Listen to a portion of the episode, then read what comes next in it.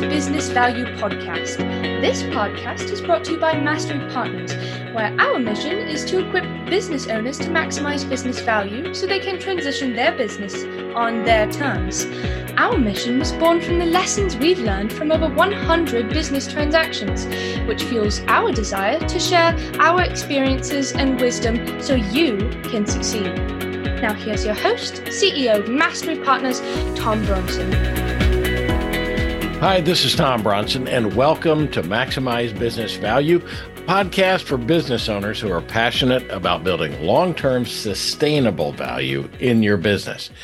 Today is Labor Day in the United States, so I'm guessing that most of you are off work today. And if you are, good for you because taking time to recharge is important even more so when you're a business owner. More about that in a few minutes. Let's start by talking about the history of Labor Day. This comes right from the History Channel website, and we will provide a link to this blog post uh, also in our blog post later on this week.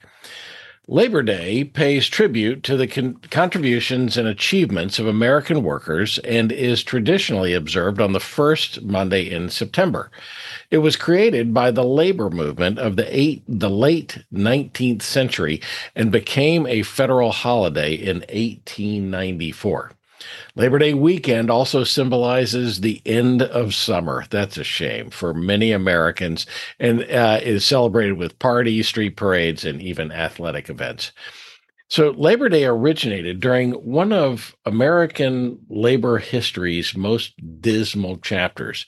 In the late 1800s, at the height of the Industrial Revolution in the United States, the average American worked 12 hour days and seven day weeks in order to eke out a basic living. Now, despite restrictions in some states, children as young as five or six toiled in mills, factories, and mines across the country, earning a fraction of what their adult counterpart uh, wages were. Now, people of all ages, particularly the very poor and recent immigrants, often faced extremely unsafe working conditions with insufficient access to fresh air, sanitary facilities, and breaks. As manufacturing increasingly supplanted agriculture as the wellspring of the American employment, Labor unions, which had first appeared in the late 18th century, grew more prominent and vocal. They began organizing strikes and rallies to protest poor conditions and compel employers to uh, renegotiate hours and pay. Many of these events turned violent during this period, including the infamous Haymarket riot of 1886, in which several Chicago policemen and workers were killed. Others gave rise to long-standing traditions. On September 5th, 1882, 10,000 workers took unpaid time off to march from City Hall to Union Square in New York City, holding the first Labor Day parade in U.S. history. Now, the idea of a working man's holiday celebrated on the first Monday in September caught on in other industrial centers across the country, and many states passed legislation recognizing it. Congress, on the other hand, would not legalize the holiday until 12 years later, when a watershed moment in American labor history brought workers' rights separately to the public's view. On May 11th, 1894, employees of the Pullman Palace Car Company in Chicago went on strike to protest wage cuts and the firing of union representatives. On June 26th, the American Railroad Union, led by Eugene V. Debs, called for a boycott of all Pullman railway cars, crippling the railroad traffic nationwide. To break the Pullman strike, the federal government dispatched troops to Chicago, unleashing a wave of riots that resulted in the deaths of more than a dozen workers. In the wake of this massive unrest and in an attempt to repair ties with American workers, Congress finally passed an act making Labor Day a legal holiday in the District of Columbia and the territories. On June 28, 1894, President Grover Cleveland signed it into law. More than a century later, the true founder of Labor Day has yet to be identified. So now you know the story behind Labor Day, the holiday that marks the end of the summer for most of us. So let's turn our attention to something I mentioned earlier in this podcast. Taking time to recharge is important, even more so when you're a business owner, but maybe not for the reasons that you think. Now, of course, everyone performs better when they've taken some time off to recharge the batteries. We're more relaxed, we make better decisions, and we have a better attitude. When you recharge, you're taking care of yourself, both physically and mentally. It creates a healthier you and a better future. And believe it or not, it's good for your business. Now, I know scores of business owners who say they can't take time off because the business just needs them every day. As many and many business owners thrive on being the person who makes the business tick.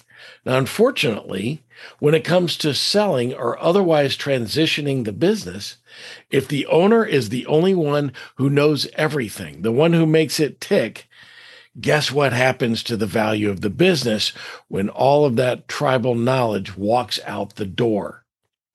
Owner dependency is one of the biggest obstacles to business transitions. A lower middle market business, say from 5 million to 100 million in annual revenue, is eh, that is owner dependent will take a haircut on valuation, maybe as much as 25 to 40%. But a micro business under 5 million in revenue, we call those main street businesses, they might be worthless if something happens to the owner. Now, of course, the way to solve this is to become expendable by increasing or I'm sorry, investing in people and systems and taking action to document all those things that only the owner can do. Now, I've always tried to operate my businesses as an investor rather than an operator. Investors are passive when it comes to running the business. Operators are up to their eyeballs in it every day. And if you're a business owner who doesn't know if they're an owner operator or an owner investor, perhaps you should take uh, try taking a three week vacation and unplug. Now, if that sounds impossible to you, then you, my friend, are probably an operator. But if it sounds delightful, you're probably acting as an investor, which makes your business more valuable, and I applaud you. I practice stepping away regularly. If the place is no worse than how I left it, I must be doing something right. The value of the business improves dramatically the minute it is no longer dependent on the owner. Besides, if an owner is tied to the business, that doesn't leave much time for other priorities like family or community or causes that you want to pursue. The more the business owner can become expendable, the more valuable the business. So, my friends, this Labor Day, if you're one of those business owners who thinks that they're critical to the business, I invite you to step back and find a way to take some time off. It will make you and your business better, more productive, and way more valuable. This is the Maximize Business Value podcast, where we give practical advice to business owners on how to build long term sustainable value in your business. Be sure to tune in each week and subscribe to our channel so that you'll never miss a single episode. So until next time, I'm Tom Bronson, reminding you to take the time to recharge your batteries because it helps while you maximize business value. You for tuning in to the Maximize Business Value podcast with Tom Bronson. This podcast is brought to you by Mastery Partners, where our mission is to equip business owners to maximize business value so they can transition on their terms. Learn more on how to build long term sustainable business value and get free value building tools by visiting our website, www.masterypartners.com.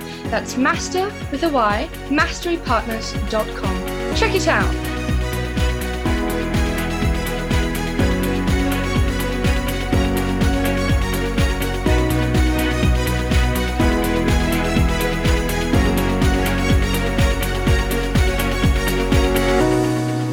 That was perfect. I wouldn't make any changes on that.